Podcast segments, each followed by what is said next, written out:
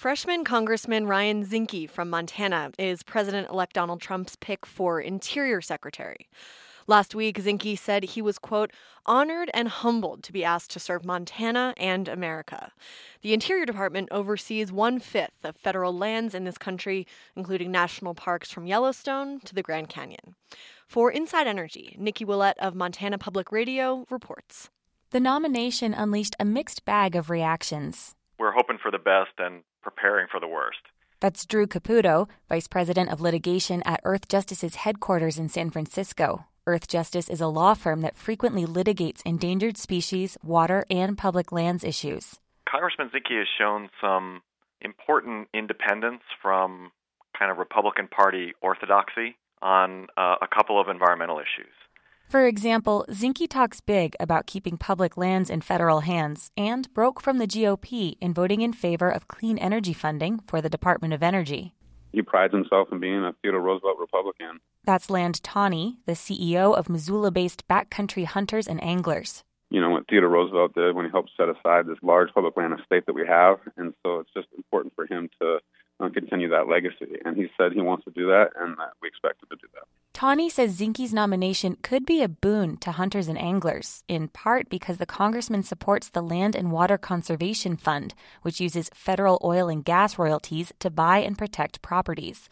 However, Earthjustice is Caputo again. Literally, the rest of his voting record during his two years in Congress is awful for the environment. Zinke has voted against new fracking regulations on federal public lands, voted to limit the president's ability to designate national monuments, and has favored bills with riders that weaken the Clean Water and Clean Air Acts. This voting record earned him a low 3% rating from the League of Conservation Voters last year. In addition, Caputo worries Zinke may feel beholden to fossil fuel industries, which contributed $200,000 to his 2016 campaign to be an effective interior secretary and to steward these priceless public resources that belong to all Americans, a critical part of the job is standing up to industry. For their part, industry leaders are optimistic a Zinke led Interior Department will mean a rollback in current oil and gas leasing and drilling restrictions on federal lands. Alan Olson is the executive director of the Montana Petroleum Association. What what we would like from Ryan is regulatory certainty. Olson says under the Obama administration, rulemaking has skyrocketed, adding burdens to an already overregulated industry. Olson says the BLM should take a note from how Western states regulate on state lands. You know, I, I think we can cut down our permitting time. I, I think there needs to be some look at, at the cost of drilling permits. Zinke is also receiving strong support from Indian country. William Snell is a member of the Crow tribe and is executive director of the Rocky Mountain Tribal Leaders Council.